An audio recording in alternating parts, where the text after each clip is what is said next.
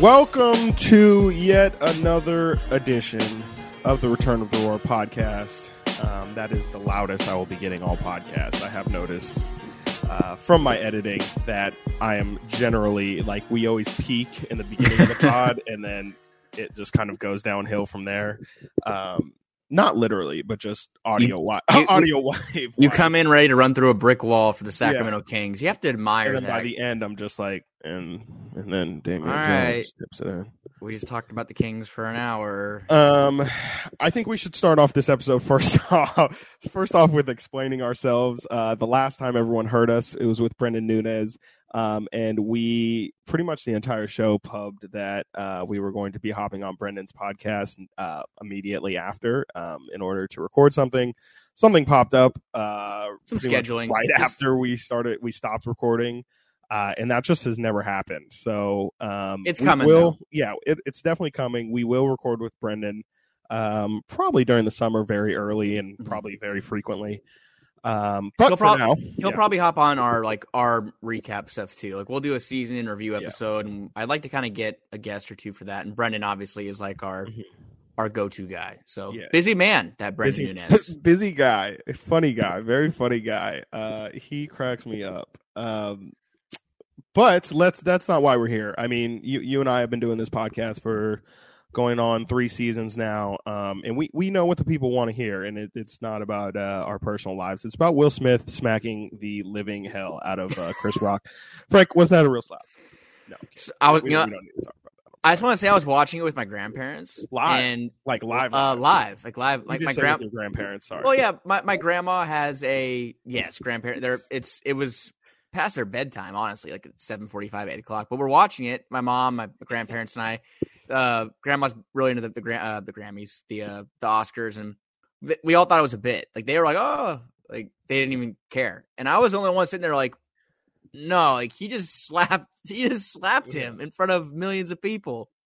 So, um, I like I just saw Daniel Radcliffe, uh, Harry Potter. shout out, shout out Harry Potter. He just said that he doesn't want to bore. He's so bored of people having an opinion on it that he doesn't want to insert another opinion on it.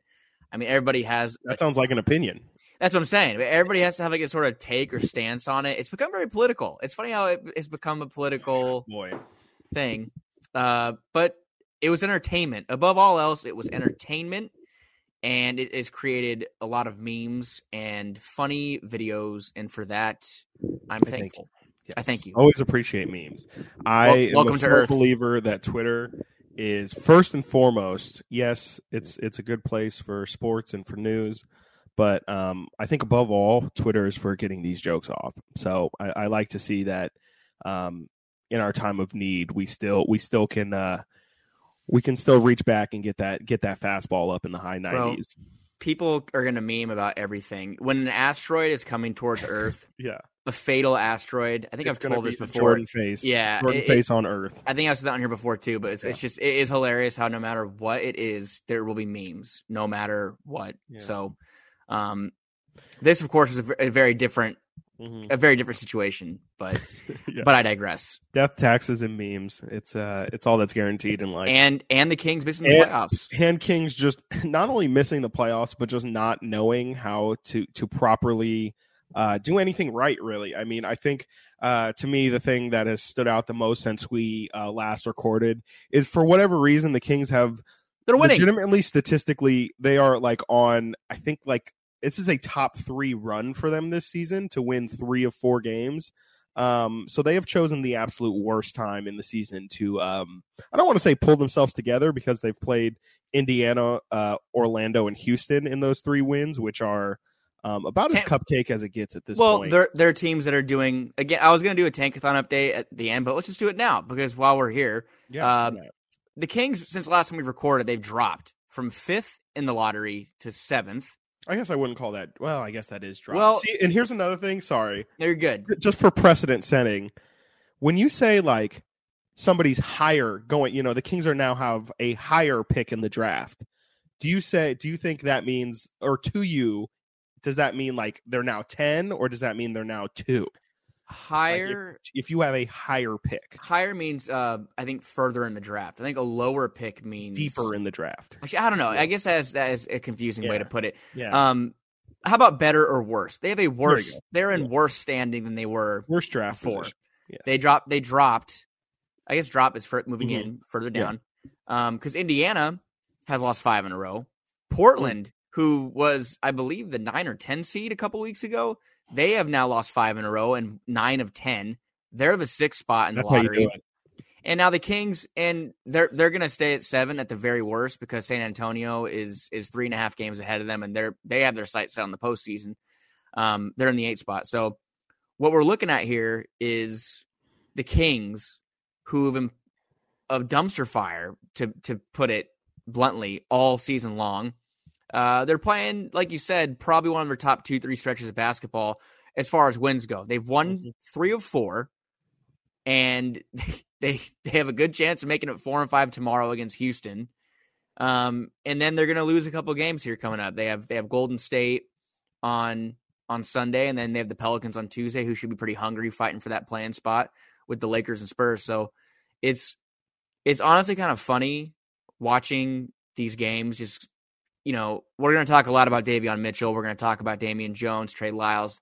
It's pretty much the only big positives coming out the past week, but um, it's funny to me just because it's so fitting that they needed wins so bad about two, three weeks ago and they couldn't get one.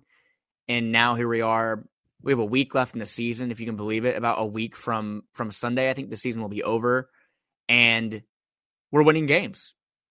We're we're, we're, we're winning games, Chris. We're back into into pur- purgatory. Oh, What- what- okay. what I you thought you were going to say? play-in contention. No, no, no, no, no, no, no, no, no, no, no, no, no, no, no, no, no. I heard you were pushing. P, and I was like, uh, "Excuse me, Frank." No, no, no, no, no, no. Now I will say the Lakers. Uh, if if you want some things to kind of watch for over the next week, the Lakers and the Spurs are they're it's going to be close, man. And you look at the Lakers' schedule, their remaining strength of schedule, they have the third hardest schedule in the league. They play the the Suns, Warriors, Nuggets twice, and the Jazz.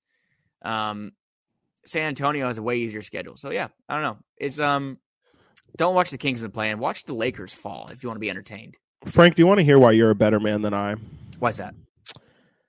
You, um, you, Frankie Cartoscelli, from day one, from from before preseason, um, you were on this Laker thing. You you you were the only you were ridiculed for it on this podcast. I think maybe on a different podcast. You were. I also. I, I- might have just been me. Honestly, I got Might heat. No, I got heat. I got heat from I believe Brendan kind of was like, oh, I, there was I- somebody. There was definitely somebody else with me that I was like. I think. I think Jason Ross one time was kind of like, well, are you sure? Like, Yeah. the- like no, I, I No, you were very adamant that like I think you even said like I think they might be like an eight seed, and you know that was probably you even hedging your actual feelings of like these Mhm. guys aren't good. So I just I, just want to praise you in in this moment for just being better than I am because I would have probably brought it up like five or six times at this point. Well, the Lakers, I mean, injuries, sure. I mean, Anthony Davis, but he is kind of he's not. I don't want to say injury prone. I mean, that's kind of a that's throwing a big If word we're not going to say injury prone, I don't know what we're going to say. well, how many games has Anthony the Davis man's hurt every over? season. Anthony Davis, uh, The has- man is Marvin Bagley with with a jump shot. I mean, yeah, he he has not played over sixty-two games in one, two, three, four seasons Ever. now, and he has not. He played thirty-six last year, thirty-seven this year. He has never played even close to 81, 82 games. The closest he's gotten is 75, which is even like, if you, th- I mean, you know, he probably missed, that's like a week or two. No, yeah, I mean in 56 and 18 19, I mean if you take out the percentage calculator, I'm sure he's he's probably played in only what 60%, 65% hmm of his team's games, but um injuries have plagued the Lakers, we all know that, but from the beginning this roster on paper, what was the thing that jumped out to everybody? And I, I hate to pull out some ageism stuff here, but I'm not being discriminatory against the, the Lakers for being old, but they, I can say that they, that they were going to suck because they just you bring in all these 2009, 10 All Stars, Dwight Howard, yeah. um, Trevor Ariza, Russell Westbrook, who is kind of I think on the actual decline now. I think we are starting to see him officially decline. I believe he's 33 Mhm. years old now. Um, I think I said Carmelo Anthony. I don't know if I said that or not. Yeah, it's just I was never sold. And now what we're seeing is a young team like the Spurs, and of course they have arguably the greatest NBA coach of all time. um, they came to play, and they're probably going to make the play-in. Looking at the, the final schedule here, they're they're probably going to make the play-in. That paired with the fact that LeBron James' ankle is apparently hanging on by a thread right now, Mhm. um, and LeBron's been incredible. Like, you got you got to tip your cap. Did not like that description at all. That that really like grossed me out. what hanging by a thread. yeah, his ankle is hanging by. I Well, don't know. don't- just the visual don't- of it. Don't picture don't like- don't picture an actual. Well, did you see the speaking of the picture, like the picture of his ankle just pretty Yeah. much like curled under his entire body? Um, yeah, I don't know. LeBron James is different. Also finished that game. Um, that Oh, yeah. he twisted his ankle. Just Oh, yeah. absolute madman. But um, anyways, never I mind. mean, it's more. gonna- I'm honestly having more fun talking about like the play-in and other teams and the Kings. But yeah, I mean, I guess we can dive into it. Um, Chris, Frankie. I I don't really know what to say about last night's game against the Rockets. I'll, I Mm. just will say that, um, and again, not not counting Davion Mitchell, how well he's been playing, because we're going to talk about him next. But um, the Kings games are kind of miserable to watch right now. Like outside of Davion Mitchell, they're they're kind of miserable to watch. Like, do you Mhm. feel? Do you enjoy? Are you have, are you enjoying watching this this road trip? No, it feels like obligation. It definitely feels like we are watching these games because we, you and I specifically, kind of have to. But um, for I'm sure for people who who don't like literally have to watch these games, I guess we don't. I mean, you you kind of do, but um, you know, for people who don't have any sort of stake in the game and are just watching it because this is how they want to uh, enjoy their their Wednesday night. Um, yeah, I mean, I can't imagine it, it's tough, and I mean, I think we're going to get into it later, but um, and we might actually have a, a spirited spirited conversation about it. But I just don't think these games matter. I really don't. Like, and I know, I know it's they are, you know, like they're, you know, Davion Mitchell is playing incredibly well, and that does mean something.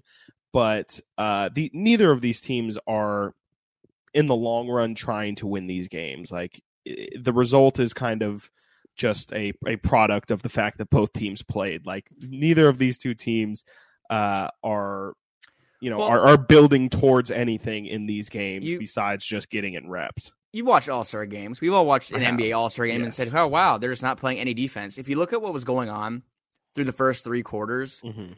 no defense. And I'm looking at the line score, and and, and each team, you know, uh, the the Rockets scored 40 in the first, the Kings scored 44 in the second. Both teams flirted with 40 in the third. They each had 100 points going into the, the fourth quarter at the beginning. Mhm. And then it was kind of like at the end of an All Star game where you see the guys kind of turn it up a little bit and say, "Okay, I'm going to defend a little more because this is this has been fun." But now, like you know, I don't want to be the one that loses this game. Yeah. And the Kings scored 17 points in the fourth. The the Rockets scored 15. Mm. Um, and it it Good was thing all quarters weren't like that because No, it would have yeah. been what uh, my math's not great. Is that seventy to seven? Like I think you're- I think you're pretty like close. Sixty four or something like that. not a math pod, but I think you're pretty No. close. Yeah. Um, I I do I do want to say that the the fourth quarter wasn't. I mean, there was like nine stoppages for time. There was probably about a half an hour of that quarter that there was just waiting around for reviews to go through. There's, I'm not even kidding, about four or five reviews that that we had to wait for. Um, and that kind of took away from the fact that it was a close game, and there were some big plays down the stretch from again, most notably Davion Mitchell. He took a Mhm. charge and transitioned down the final uh, seconds of the game, which was is to me as big of a play as I've seen him make on either end of the floor. Just taking a charge one on one and fast on a fast break and transition. Um, there are some good moments, but they kind of were overshadowed by again the 17 to 15 score in the fourth wasn't all necessarily good defense. It was just a lot of just missed shots. So Mhm. it was just bad basketball.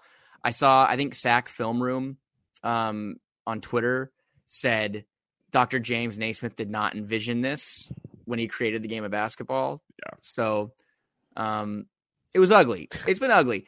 And, and even going back to like the Kings' last couple of games um, in Indiana and obviously Miami was not fun, but but just games that we've been watching. Um, again, the, the the bullet points I've listed here, it's only a handful of players: Davion Mitchell, Damian Jones, Trey Lyles, and then Donte DiVincenzo's shooting. That's those are Mhm. really the things that I've seen that I've been happy with. And I'm, I want to ask you before we get into specifics: Is there anything that you have seen over the past four games that you've gone, okay, like I can take that and kind of work with it this off season? Is there anything that you're saying that you're kind of feeling good about, or things that you don't like, like things that you you like know that you oh I don't like that, and I'm kind of seeing enough. Are you ready? Are you ready for this? I am. I think so. Chimezie Metu. Wow. You t- you've turned on Chimit. What I have seen these past few games, especially with uh, the lineup and the roster the way it is, there is nothing but uh, green light or a reason for Chimezie Metu to feel like he had the same green light that he had in the first uh, portion of the season.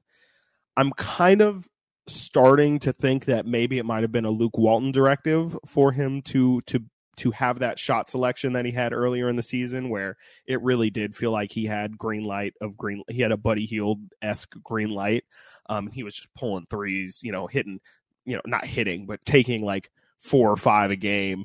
Um, and I just Chimezie Metu at the rim is or going to the rim is just such a better, more useful version um, of Chimezie Metu. Like I understand that he, I, I do like the the fact that he has the ability to hit that hit that three, and he has continued to keep that confidence and and has hit that shot, um, especially down the stretch here. But uh, I don't like to, you know, I, I I I was very much on record with not liking his shot selection earlier in the season, and I think um, since he has kind of shifted to um, just better shot. I mean, I think he's just being smarter about what what is um what, when is the time and place to take that shot.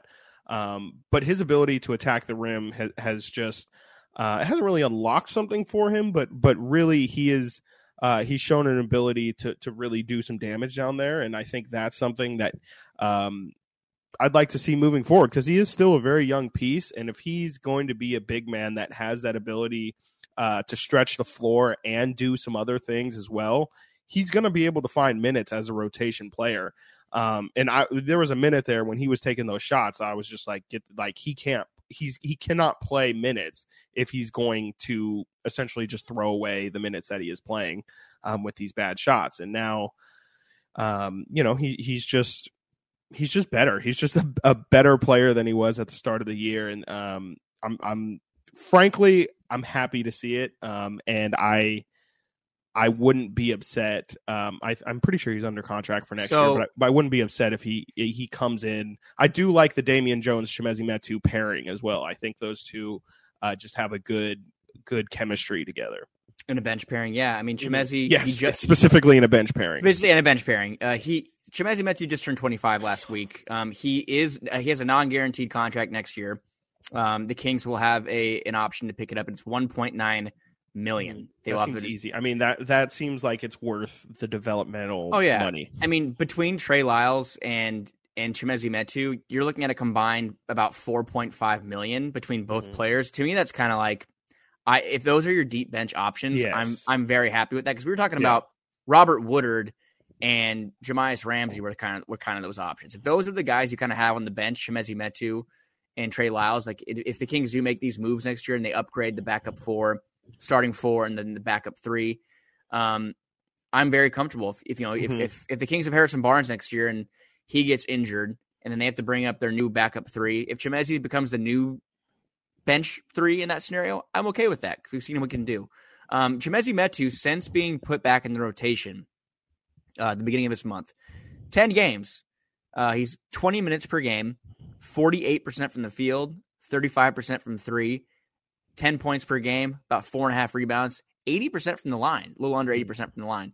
So I haven't really noticed that as much as you have, but now looking at the numbers, it kind of does pop out and say, you know, yeah. yeah. He's, I mean, he's not, you know, he's never going to put up, he's not going to be a 16 point a game guy or even like a four, you know, for him to be at, I think you said 10, right? 10 and five is great. Yeah. That's great yeah. for me. Off If that's come off your bench, 20 yeah. minutes per game, that's pretty efficient too. 10 mm-hmm. and five over 20 mm-hmm. minutes and, and the field goal percentages are good. I mean, he's mm-hmm. 48 and 35 for for a six nine six ten. That's doable.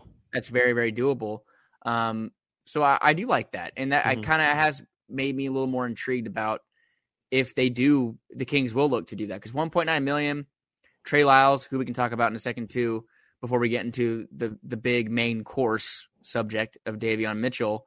Um, I think I've said before that Trey Lyles is someone I've been watching, and I think everybody kind of has been taking Mhm. notice of him. Um, 26 years old, six nine. We know what he's, he's been able to do. He's been in the league since 2015, which I thought I thought it was longer. For some reason, I kind of merged Trey Lyles. He's been on a lot of teams. I think that's Well- what it is. He's just jumped around. I merged Trey Lyles and Boris Diaw together in my head. I'm like- Whoa. which is very strange. Yeah, I, I I know they're not the same person, but I was like, no. I- I just think about a, a bigger kind of floor spacing Mhm. um spur you know Sure. and, and trey lyles was that for for a couple of years um trey lyles though man look at what he's been doing since i'm looking at february 28th which is a 15 game sample size 12.6 points 7 rebounds 49% from the field 39% from 3 90% from the free throw line i mean if you aren't going to pick up a, an option on Trey Lyles for that amount, which again I believe was two point six million. If I can just check that real quick, yeah, it is two point six two million. Is that your cat purring in the microphone? yes. Excuse me. Hello, that's Hallie. That's the cat Yep. that Chris named in honor of. Tyrese Halliburton, R.I.P. Now you have to rename it. Uh, Davy. Da- Davy for Davion. Yep. Uh, but Chris, what do you think about Trey Lyles? I mean, I know I'm not sitting here saying it's kind of like Tremaine. He should be starting. He should be. He should be a huge piece. I mean, he's someone that you'd like to have on the bench next year, right? Or, or do you kind of think maybe you want to see what else is out there?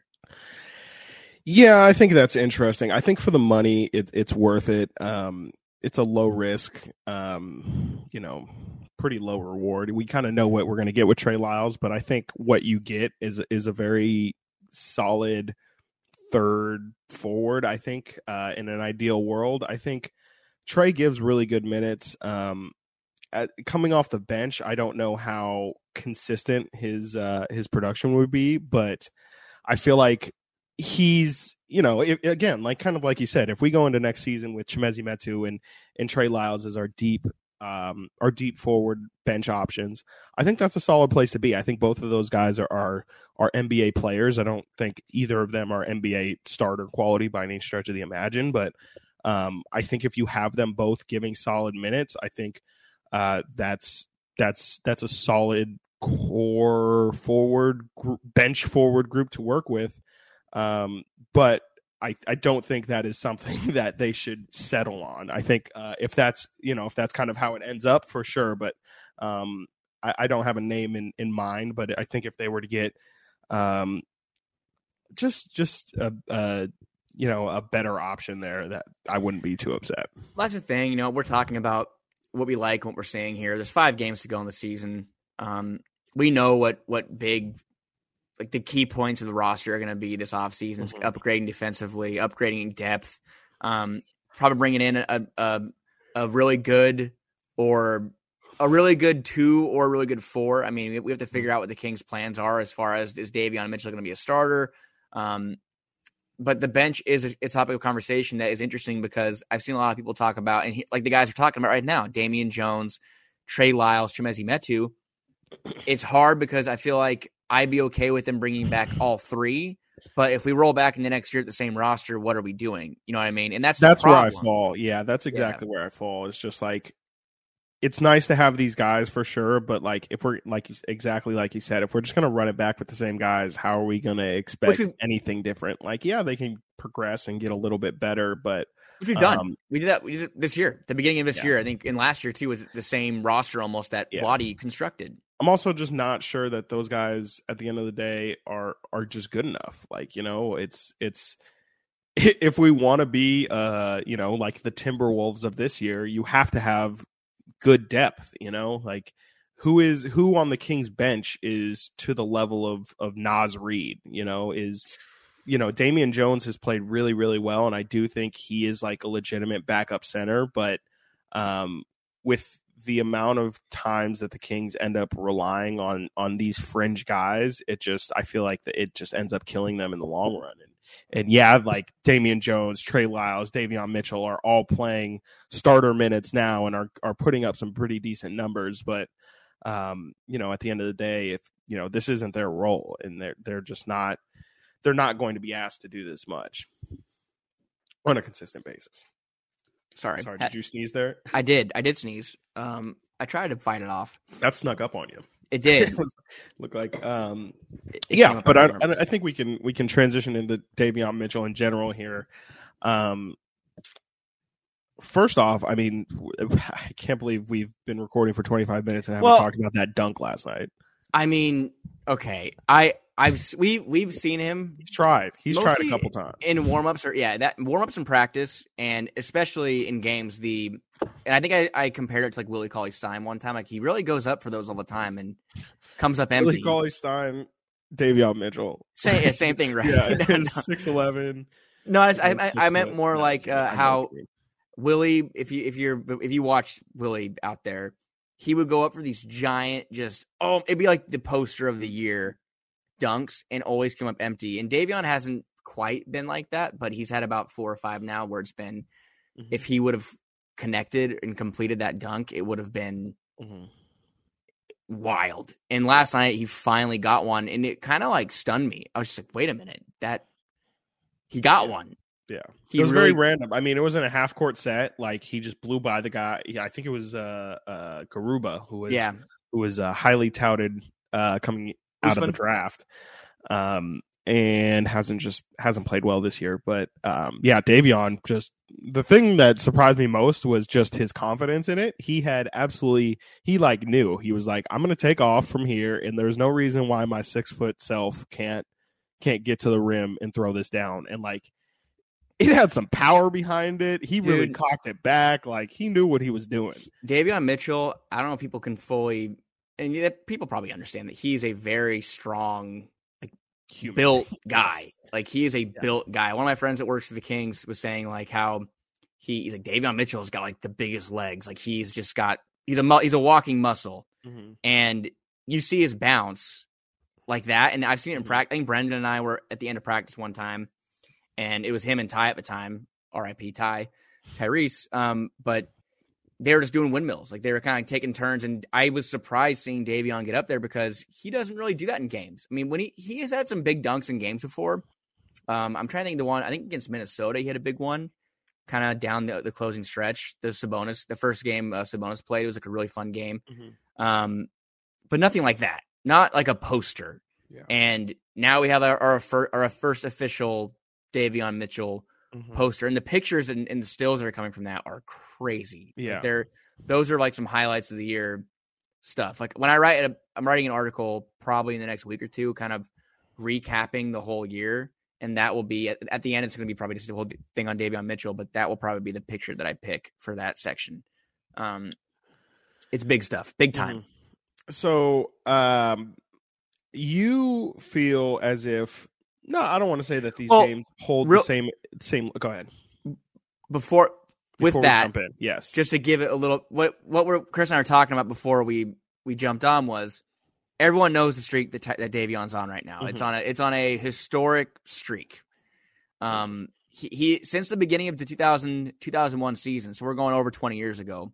Only two rookies have scored 20 points or more and dished out seven assists or more in five straight games. That's Trae Young, who did it three times, and now Davion Mitchell. He's the only Kings player in the in Sacramento era, 1985 to present, to do so. No other King, not Tyreke Evans, not Tyrese Halliburton, not Demarcus Cousins. No one has done 20 and 7. we check Ray straight. McCallum's stats again. Ray McCallum, funny enough, I think he did it in three straight, I know. That's why but he was playing 48 minutes a night. Um, Davion's damn close. Chris, I had this conversation with my buddy Blake, and now I'll open the floor up to you.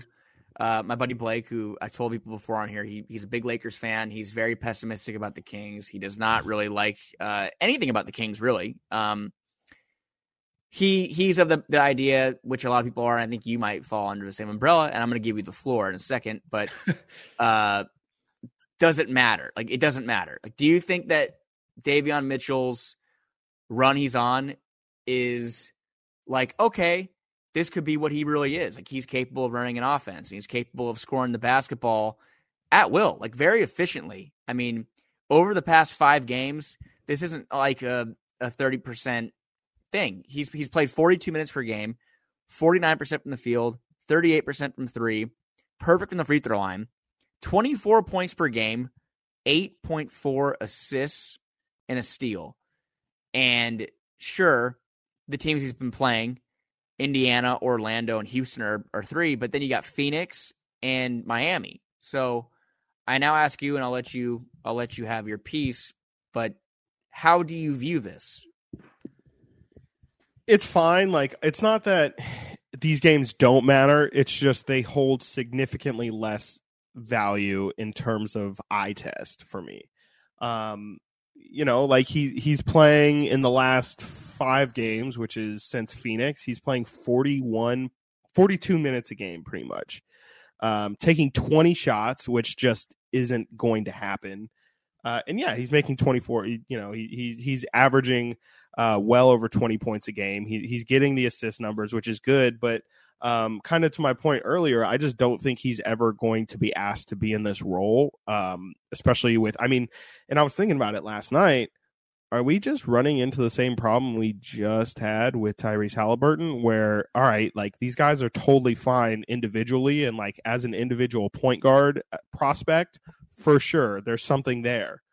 But the problem, I shouldn't say problem, but it the, might be a problem. It could be a problem. The lingering uh, issue has been it. They can't play off of De'Aaron, or not that they can't play off of De'Aaron Fox, but when they are playing with De'Aaron Fox, um, they're just asked to do something completely different. Um, and it did seem like earlier in the year, Davion Mitchell, and you know it's his rookie year, so it's a little harder to, or more unfair to judge him um, based on his year progression. But um, he was kind of more of a spot up shooter and then was pretty much the team's go to ISO scorer, um, which was kind of what he was in college as well. But um, I think in the past, you know, since De'Aaron's been, excuse me, since De'Aaron's been out, um, but to your point, also he he he did have a couple good games with De'Aaron still in. But I think you know when we're going to look back and remember the, the end of Davion's season here, it's mainly going to be for this stretch of him him starting. It's just you know he's he's not going to have the ball in his hand that much, and he he hasn't been um, a big assist guy all season, and really hasn't moved the ball at all this season, um, with the exception of this stretch. So what I take from it is for sure, at least I know Davion Mitchell is is uh, isn't a bust, and for sure, you know, coming into the season, offense was his biggest concern, and if he would be able to get, you know, have these kind of nights that he's having um, with his scoring ability, is is his scoring ability limited? And what we have seen is with his explosiveness to the rim, um, he he's been able to to he love you you pointed it out early in the season, but he loves that same hand um uh or the the inside hand layup where he you know he just doesn't use his left hand essentially he just uses the right hand on the left side of the hoop um and uh, you know that that's been a reliable tool for him. He's his leaping ability has been has helped him tremendously on finishing at the rim. There's been so many times this year where I'm like, I don't know if Davion's going to be able to finish this on the fast break because somebody's coming behind him, and he'll just. Le- I mean, he can take off. Um, and his shooting ability has has been it's been spotty all year, but he's had these stretches of um, you know like shooting 38, 39 percent from three.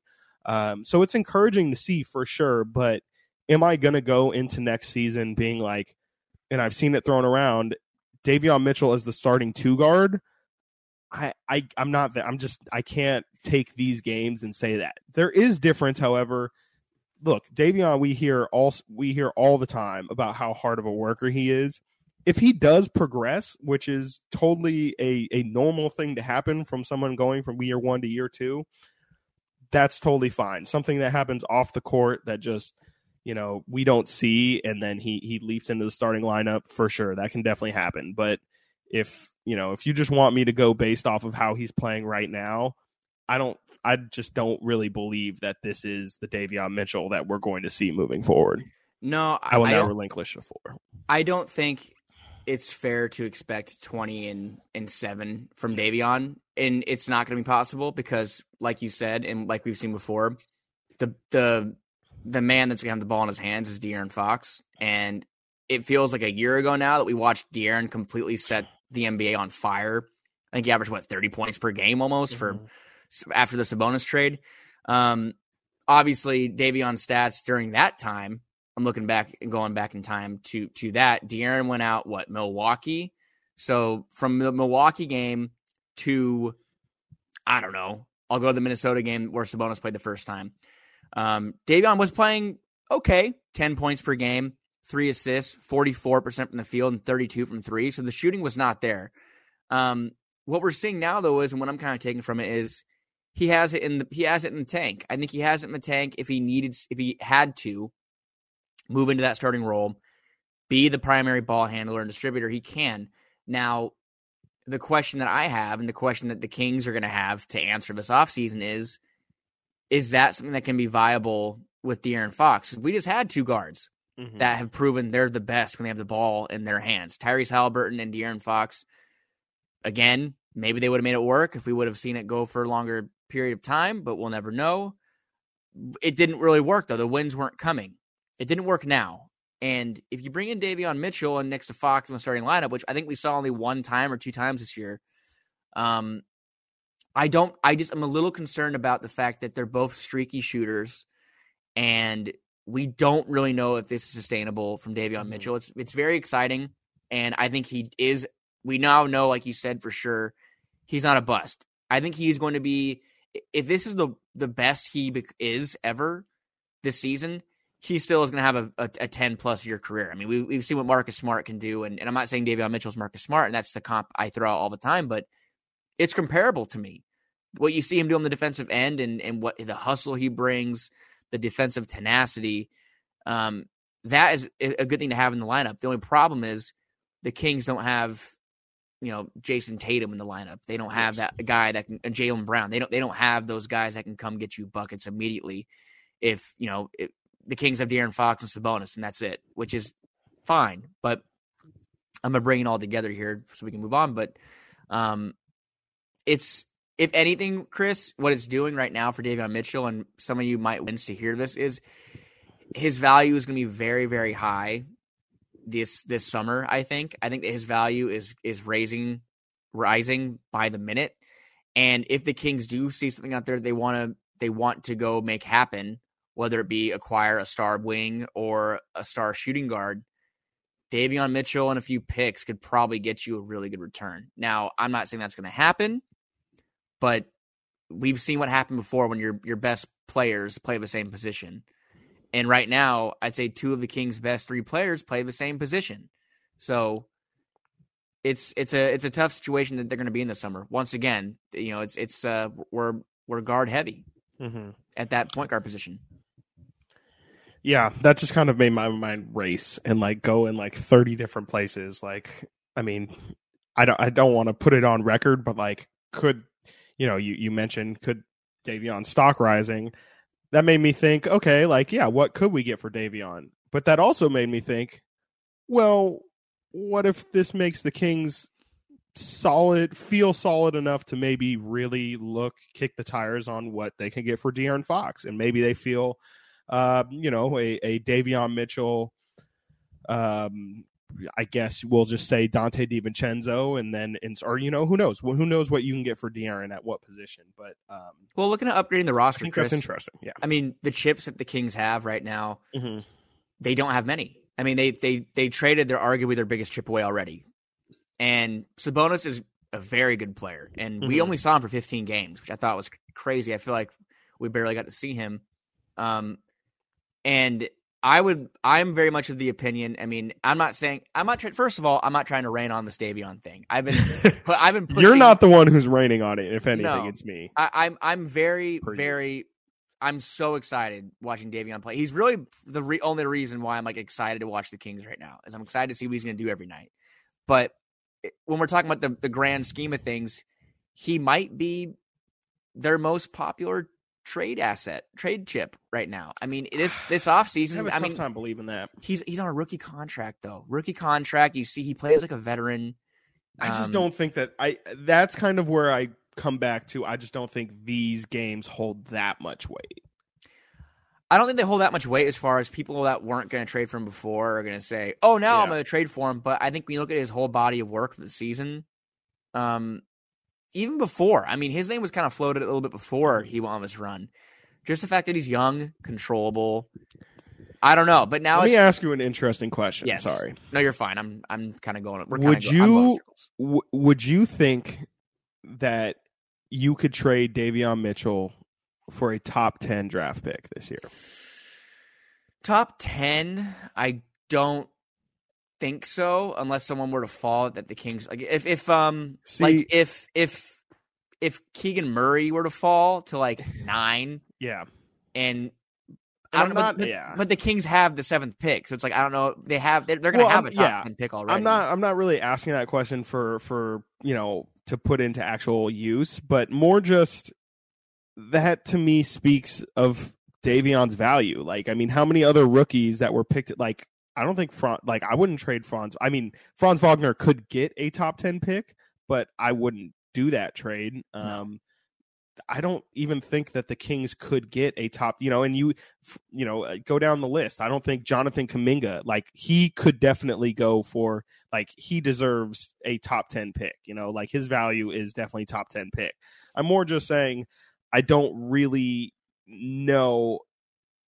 Like I do, I. I hear, yes, and I hear what you're saying, and I do think it is true that, um, I, I actually do think that uh, his play as of late might have opened up some other team's eyes to like okay like maybe this guy could you know come in and be our bench guard and like you know turn into something for sure but um i don't know i just i i have questions on what his value is i think he's a great you know if you want to trade uh harrison barnes and davion mitchell that could probably get you something a lot better than it could have gotten you two months ago for sure in my opinion, that could get you a or lot. at the all-star And- break i think want- so too And if you want to get real crazy, if the Kings I don't know if it could get you like a. It could get you Well- a starter. I don't know if it could get you like a a top. It could probably get you a third option. I don't know if it can get you like a second or one A option. if the Kings were to swing a trade for like a superstar wing, I think Davion Mitchell, Harrison Barnes, and a first round pick from this year, especially when after the lottery Yeah. happens, could get you a very big player. Yeah.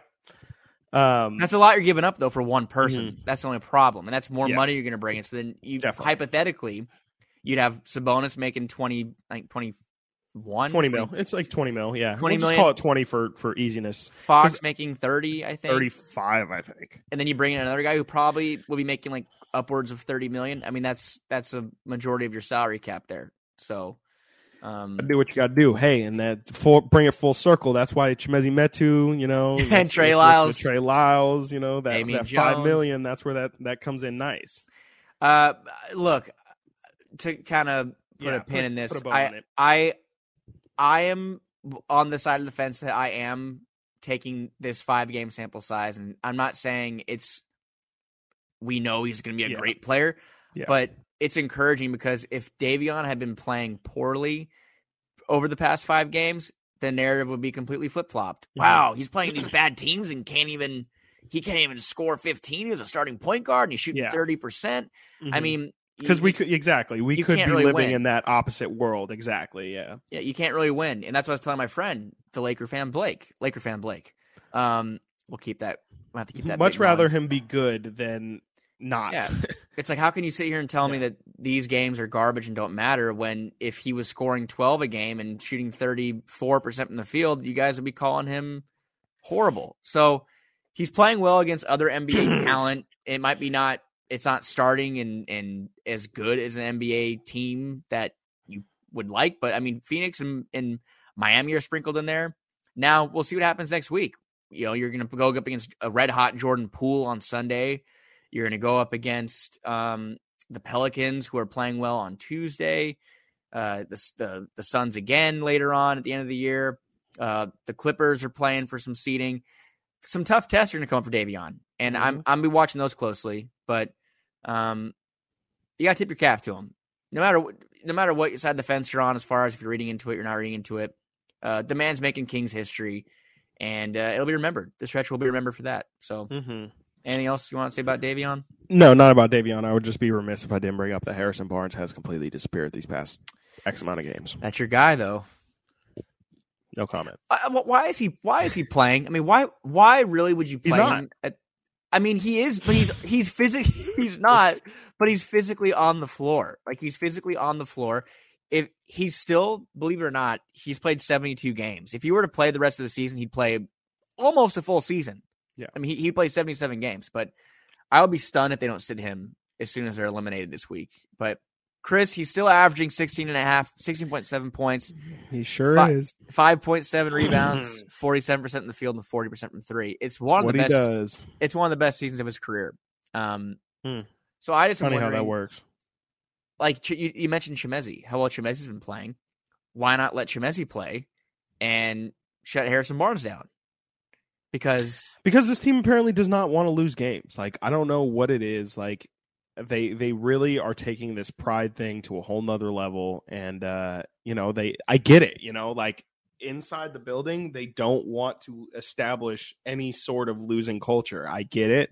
Um, it's just you know now is that that that that carriage has has left. Like you you gotta now is not the time to prove it you know like these games are meaningless and not meaningless but you know when you're when you're trying to establish a winning culture and you're saying oh we beat indiana by one we beat orlando by four we beat houston by three that's winning cult like it's just not it's not worth it now is not the time to try and do this and if like they if they jump in the draft because they're seven, I'll shut my mouth. But right now, I'm Yeah. very they're they're lit- they're hurting themselves. They're, They're just- actually they're actually hurting themselves. it's just it's it's um it makes it so hard to to be a fan i mean like they can't uh, this is it's just it's infuriating Pete- man Pete- like you can't you can't win when people want you to lose and like you know as a fan i guess you shouldn't want in an ideal world Well, you no, shouldn't want your team but- to lose but like but Chris- facts are facts Some people aren't wrapping their heads around it. They're just saying, "I don't give a damn about the lottery." It's like that's not smart. I'm sorry if you feel that way, but you. you are not smart saying that. If you're Yeah. saying you want the Kings to win every game, Mhm. for the rest of the year, you don't care about the Yeah. future of his team then. Mm-hmm. Because if they win every game for the rest of the season, they might fall Mhm. again to eighth. Like they might they might have a better chance of falling out of the top 10. It's a Yep. very slim chance, but it's a better chance of that happening if they keep winning than if they keep losing. Mhm. And they were so close a week ago. They are they were top 5. They had a 40 let me see. I'm sorry, a 42% chance, I believe, of of jumping into the top 5. I mean, I'm sorry, but now you look at it, they drop them a 42% chance of going to the top 4. Now a whole 10%, 32% now of jumping to the top Mhm. 4. That might sound insignificant to you, um, the listener, but maybe every I- I- ball matters man. Literally every single ping pong ball you can acquire matters. And I it mean- matters less than it did like three or four years ago but it still definitely matters. Like right now, according to, to the NBA to Tankathon, they have the Kings taking Shaedon Sharpe, who is good. He's a good player. didn't play last Um, year. No, like it's yeah i don't know. No. it's just risky. Like I mean, it's not the, if you can get a guy who i just say that to say like you know he's not Chet Holmgren, you know, whatever. He's not Jabari Smith. He's not Like, one look- of these guys that like we are hundred percent like not even hundred percent, but you know, we I don't you need know, to say you, you can make a case about Bennedict, how well he's been playing, and Yeah. the, but the way I see it is, it's a six-player draft. I think Yeah. I think Chet, Jabari Smith, uh, Paolo, Jaden Ivey, Keegan Murray, AJ Griffin. I would absolutely love Mm. any any of those guys on Yeah. the Kings. It's literally, quite literally, the seven under. I immediately start losing Mhm. interest. It was very similar last year as well. I mean, Franz went uh Franz Right- went right two before. picks before the Kings or right before? Right before Right- the Kings. Right before, Uh Jonathan Kuminga went right before the Kings. Um, you know, they still could have gotten Moses Moody, but in terms of guys who have been very productive this year, pretty much everyone picked in front of the Kings has been incredibly productive. And we're starting to see Davion Mitchell start to hit that level of production. But um, yeah, turns out in the NBA draft, you want a pick that is closest to one as possible. players don't care about when, about this. I understand don't. that. Harrison. Barnes doesn't care about this. He and Davion Mitchell doesn't care. No. Uh, Damian Jones, they don't care. I mean, everybody has their own their their own way that they view the situation, and the players, I'd say ninety nine point nine percent of them do not give a damn. This is film. This is the all for film. You know, like their highlight reel that they can and their stats that they can take to the offseason and Eh, yeah, like Damian Jones. Money. Exactly. Damian, Damian, Jones, Jones trying to get paid. Yeah, he got a game winner. He had what twenty four and eight last game. Like Yeah, I mean, been, he's been on a tear for the past four or five games. Damian Jones Hitting will be threes. he'll be a free agent, unrestricted. He can sign with anybody he wants. Mhm. 16 points, six and a half rebounds, 72% from the field. He Yeah. he he over the last five games. I mean, you're talking about what Davion Mitchell's been doing, but look at what Damian Jones has been doing. Yeah. So um he doesn't care. Davion Mitchell doesn't care. Now, as a front office, though, you can say, okay, Harrison Barnes, we know what you can do. You're a great player. I know it's his job. He gets paid to play basketball. But right now, you have a you have a decision to make on Chimezie Metu. You have a decision to make on Trey Lyles. They're letting him play. They're letting Damian Jones play. See what you have in Chimezie Metu. Take Harrison Barnes out, who I'm sure that would make it more of a, a net negative having him off the floor. Believe it or not, I don't know. Mm. Um, that's your guy. You probably think he's a net negative already. Mm. Um, but it's just kind of frustrating to me that some people out there aren't fully grasping that. And again, we can't control what the ping pong balls do. The Kings can maybe lose the next six and still drop. That's possible. But the odds are better that the Kings are going to have a better selection in the draft of a loaded draft to what myself, you, I mean, everyone knows this draft um, or, or strongly believes that the top six, seven picks of this draft are very good players. So, um, luckily for those of you that are on that side of the fence, the schedule for the Kings gets harder after Friday night. They have a pretty tough end of the season stretch. So, um, last thing, Chris, have you been seeing the Marvin Bag the Marvin Bagley stuff? I have. People out, Um, yeah. I think they're are they writers for the Pistons? Are they fans? I Who's saying that the Kings? general blogger type, you know, Twitter Twitter personality things Let me ask- from Pistons. Let me media. ask the listeners and you, Chris. Did the Sacramento Kings quote waste Marvin Bagley or not give him a chance? I'd like for you to answer that question. Did the Kings really not give him a chance over four years? Sorry, I just wanted to give a little pause for you know how like Blues Clues, like Steve will ask you a question and then give the audience time to like say it back to their TV. Oh wait, I know this one. Yeah. um. So yeah, that's what I was doing. Uh. No, I mean Marvin Bagley. I mean, yes, I should say they gave Marvin Bagley every chance that they possibly could have. Uh, I promise everybody listening that the Sacramento Kings desperately wanted Marvin Bagley to be a successful draft pick, and we're going to exhaust just about every option they had to not look like they passed on two generational talents in Luka Doncic and Trae Young and it just you know we all experienced it it got to a point where it was 100% mutually beneficial for both parties to divorce Chris, uh, Marvin Bagley, number one. Well, Mm, number two, two. technically, but one on here. The Kings took him second overall. They made him. They. I mean, they i they did that they did him a favor, or in reality, they probably made him. they did not do him They did not do him a favor. but they took him number two overall. Um, over four years, of the Kings, Marvin Bagley missed 42% of possible games due to injury, Mm. 121 games. Now, people say he wasn't given a chance or wasn't given an opportunity. He was named a starter in 2019 and 2020. Got injured opening night 2019. 2020, he completely got derailed by an assortment of injuries. And then even the, the past three years, in 65 of the 86 games he has played over the past three years, he started. Hmm. So I don't really understand that narrative, and it's it's tired. I mean, his numbers in in Detroit are almost identical to what he did in Sacramento, and it, the way I'm looking at it is, people obviously haven't watched him play basketball before he got to Detroit, and he's a shiny new acquisition, but averaging 14.9 points, 6.8 rebounds. He's shooting the ball a little better, 56% versus 50 in Sacramento. It's it's virtually the same exact stat line. Because Mhm. as a king, Bagley averaged 13 and a half points, seven and a half rebounds. As a piston, 14 points, six and eight point eight rebounds. So I'm just kind of confused why people are saying this is some kind of it's just hating the Kings to hate on the Kings. Yes, it that's absolutely what it is. And you know, I was just thinking about it a little bit more, and the only time I would say Marvin Bagley, and you just kind of broke it down, but the only time Marvin Bagley really didn't get a shot, and I would say a fair shot, would be the start of the season.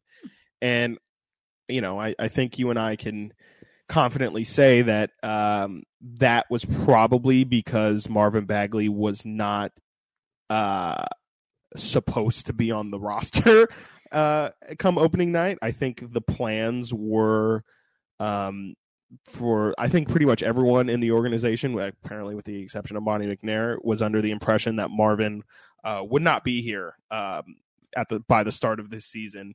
And Luke kind of, I think last year, pretty much put his foot in the in the ground and said, like, I'm not starting this kid or playing this kid significant minutes if we're trying to actually win games. Well, also he was he was uh, he was horrible in the locker room and horrible the coaching yes. staff. Yes, and he started off the season with a big bang. If we all recall, I think it was literally like the first or second game where his agent released the uh, the statement about how the, the, Kings are a you know failing organization. It was the eve is, the eve of opening night. The opening yes. night eve. Yes. Um, so that you know that probably wasn't going to get your client um, any favors. But uh, I would say, you know, for the first two months of the season, I do remember coming on here a couple of times and saying, like, there's kind of no reason why Marvin's not playing. Like, this guy is way too talented to not for be sure. one of the five guys. You know, he doesn't necessarily have to be starting, but he On is this- one of our five best players. He should, you know, he should probably get some significant minutes Yeah, on this uh, He team? just yes, on this team. Yeah, you and I were you and I were Yeah. one. We always were talking every game. Yeah. he should be he should be playing. Like, Yeah. He needs to play. Yes, needs to play, and, and uh, I that stand that so I will say that is if if Detroit fans want to point to any time in which Marvin wasn't given a fair shot and Sacramento was quote unquote being an inept org- organization, I guess you could point to the start of this season, but also He started complete- eventually. That's also completely disregarding everything that you laid out previously, where it's like you know like this guy made his bed and pretty much laid in it. You know, he he he put himself in the situation to where he wasn't trusted at the start of the season. He put himself in a situation um, where you know the coach wasn't you know it, you know wasn't favoring him and and wasn't going to just give him an opportunity because like I said earlier he was the number 2 pick and the organization needed the number 2 pick to be something uh to get anything out of that kind of um pick would would have been big but uh, it just got to a point where the team had to cut their losses and unfortunately it just so happened that they cut their losses emotionally before they cut it you know tangibly in, in the trade. But uh, yeah no i mean to circle it all back around like marvin this is this and you know what? You and i have also been saying since day one is this is not a surprise to us that Marvin Bagley is doing well because we we we have said from the beginning he's going to get traded. He's going to do what he does for us on a different team, and uh, you know he's not, he's not a bad basketball player. It was just about everything off the floor, pretty much. I mean, there was definitely some on the floor things. Can't play that were- defense. can't play defense. Um, you know, doesn't pass. Period. End of Right hand. sentence. No right hand. Um, just kind of a black hole in general, and Look, can't you know still trying to figure out his shooting. All this stuff we don't need to rehash. if but- he if to end it with this, if Marvin Bagley was healthy and playing well, he would still be here. Mhm. If he had been playing, if that's the thing, if he was a good player, he'd still be here. A broad statement, but a true one. If he was a good basketball player and was healthy, which basically, if it was the complete opposite, and he was a good basketball player, I don't want to say he was bad, but if he played like a number two pick or even like a a, a mid lottery pick, he would he still played, I think be here. If he just played, I think he just played basketball games. and if he didn't have a horrific attitude, and again, I think they could. I th- honestly think they could have dealt with that. I think that would have, unless he like got to the point where he was legitimate, which he did because they didn't play, they weren't playing him. But if he got to the point where like, you know, they were, he was legitimately like, get me out of here. I think they would get him out of there. But I think if he just, if his dad kept complaining and like whatever wanted a big role, but Marvin was still playing well, it seemed like a lot of passive aggressiveness. I could see them just swallowing it and being like, look, we need talent and your kid is talented and we're willing to deal with the rest. But it doesn't matter. It doesn't No, matter. it doesn't matter. I just I'm tired of seeing Yes. that because we dealt with half a decade of Yeah.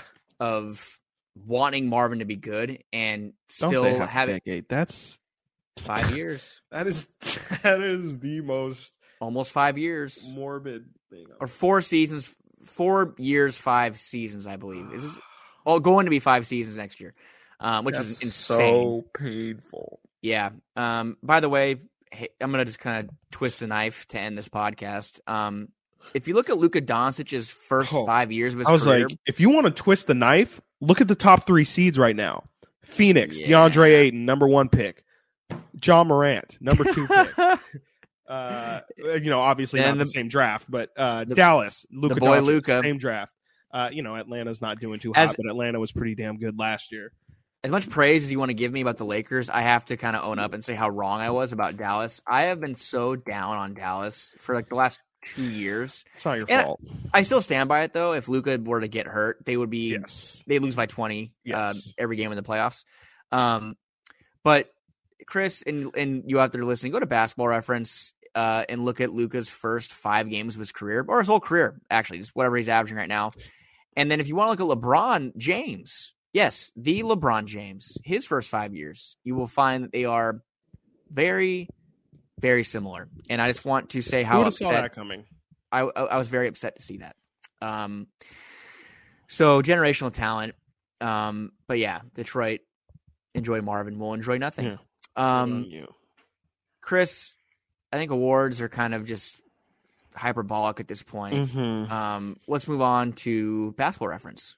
Yes, which is uh just terrible, to be honest with you. The basketball Oh. reference at this point in time is My- um, it's just not ideal. Um I'll read the names. We usually don't go through everybody, but I think in this case it's probably necessary just because there's nobody. Uh Nenad Krstic, uh, wearing an Oklahoma City jersey. I've never seen him before. I think I remember him. Sean Williams, I remember him. looks like he's from the mid 2000s. Ricky Ledo sounds familiar. Marvin Barnes, Harrison, Harrison- and Marvin, Harrison Bagley and Marvin. John Holland, no idea. Daryl Nope. Macon, who Nope. knew? Isaiah Roby, I've heard of. Uh, he's on OKC. He's like a forward. Yeah, he's That's really all I got to say about. Oh, he's he's playing he's playing well. I mean, he's having a good year. Sure. Good for you. Jeremy Pargo. I've heard the name before. He was around for a minute when I was like, in high school. 36 years old at this moment. So Jeremy Pargo played five total NBA seasons. Um, very random. Uh, random. Lamar Stevens. Sounds like, uh, well, I guess maybe it's just because like E40's name is Earl Stevens, but I was like, that sounds like a name of like a rapper. You know, you know, Too Short's actual name it does is Lamar like. Stevens. you know, So is Uh, James James Posey. A little bit, yeah. James Posey is next on the list. James Posey was a, a great Celtic. That's what I pretty much remember him for. And I think For one- on for one year. Yeah, he, He was, was on the Hornets with uh, CP3, I think, as well. And the Heat, two time champion with Miami in 06 and the Celtics in 08. Played on some good Yeah. teams. Look at that, James Posey. Shout out you.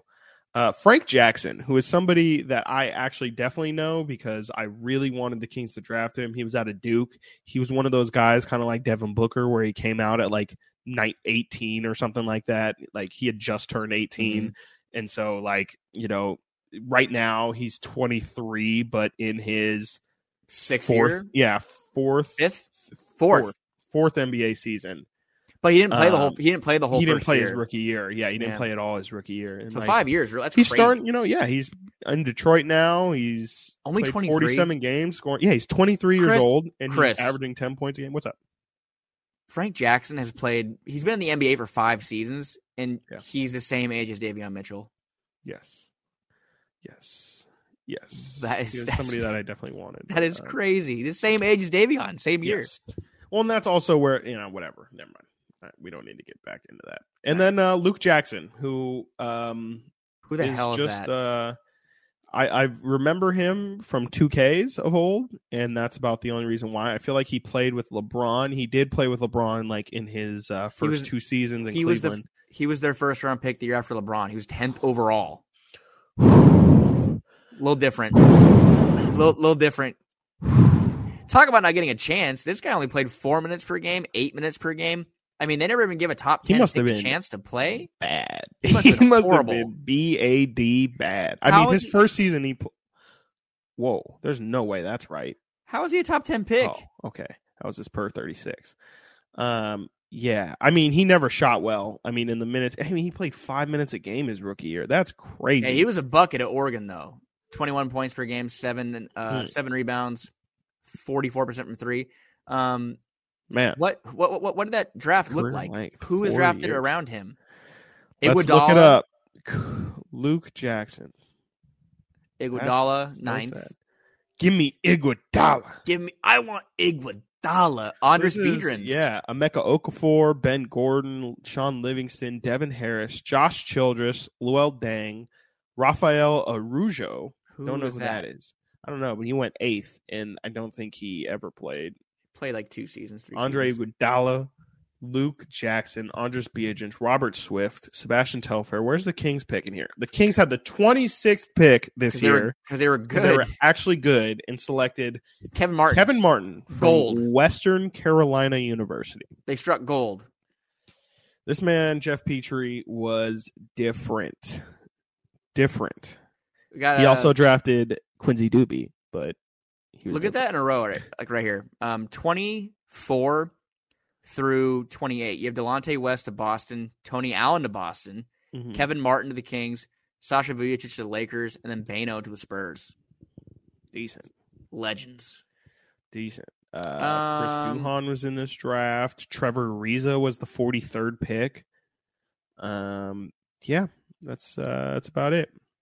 You know what I think we're gonna do? I had this thought um, the other day. Uh, I think you and I during the off season should just go through like it can be we can spend a whole podcast on it. We can do one podcast and do multiple drafts, but we should just redraft for the Kings and like see who they probably, you know, have talk about who they probably should have taken with that pick and just kind of how things could have gone differently just because obviously You're, uh, there's so many so so many times where the Kings um and you know it's just talked about a lot like oh the Kings could have had Damian Lillard and then passed on him like we can actually look look back and see You want like, a post mortem? you know, pretty much yeah let's do a Post-mortem postmortem of draft the past breakdown. we'll do 16 years I guess might as well Yeah, see what happened. That's how long it's been. yeah uh, yeah, no, I'm down for that. We're gonna have a Yeah. lot of, of, of off-season stuff Yes. coming up. Um, maybe some on-air stuff. Stay tuned for that. maybe Um, and I just got an update. I'm sure you got it too. That Anthony Davis, who's been out for over a month and a half, will be a game time decision tomorrow against the Pelicans. LeBron James is hopeful to test out his ankle as well. I'm gonna end it with that and just say I'm so excited to just watch games and I just want to watch and enjoy basketball. And I'm looking at like the tonight Milwaukee and Brooklyn are playing. Um, the Lakers are going to get killed by the Jazz tonight. I'm not going to watch that, but I'm the playoffs are so fun. I'm a big NBA playoffs guy, huge NBA playoffs Yeah. guy. So I'm very excited for that. Um, but that being said, looking ahead, everybody, we're almost there. We're almost done. So next week will be our last in-season episode. Um, looking at the schedule here, coming up, the Kings will have the Rockets again tomorrow, Friday. Warriors and Pelicans will come to you Wednesday or Thursday with a a last in season episode, and then uh, the last two Clippers and Phoenix, which I'm sure we'll have a lot of Namish Kata talk come Mhm. the end of the season. So, um, thanks everybody for staying with us through a again. I think I said it before. This has been like the most painful season I've had to watch uh, for the past probably five years since I started working for the Kings. Um, it's been tough for a lot of reasons, but we'll have a full recap season season recap. Excuse me. Mhm. Um, Chris, you have anything else? no I really don't have anything else Hour Um, ten, guys. Hour ten about a losing team or a winning team right now. mhm. technically. pretty decent pretty decent you know um yeah i mean i hope if you stayed to the end of this thank you so much uh, we will be back next week, like Frankie said, with the not season wrap up episode, but just the last uh, episode of the uh, in season. Boy, hopefully, hopefully it's um, I don't know. Hopefully we have something to talk about. Hopefully people are still playing playing well. Um, and you know, at that point, the tournament will be over. So maybe we can have, you know, maybe we'll be like, oh, the Kings need to get Paolo Banchero at this point, or AJ Uh, Griffin. Or AJ Griffin, who I think would never be another great fit. But uh, we'll save that for next week. For Frankie Cartoscelli, I am Chris Watkins. Thank you all for listening. Uh, buh, bye. bye.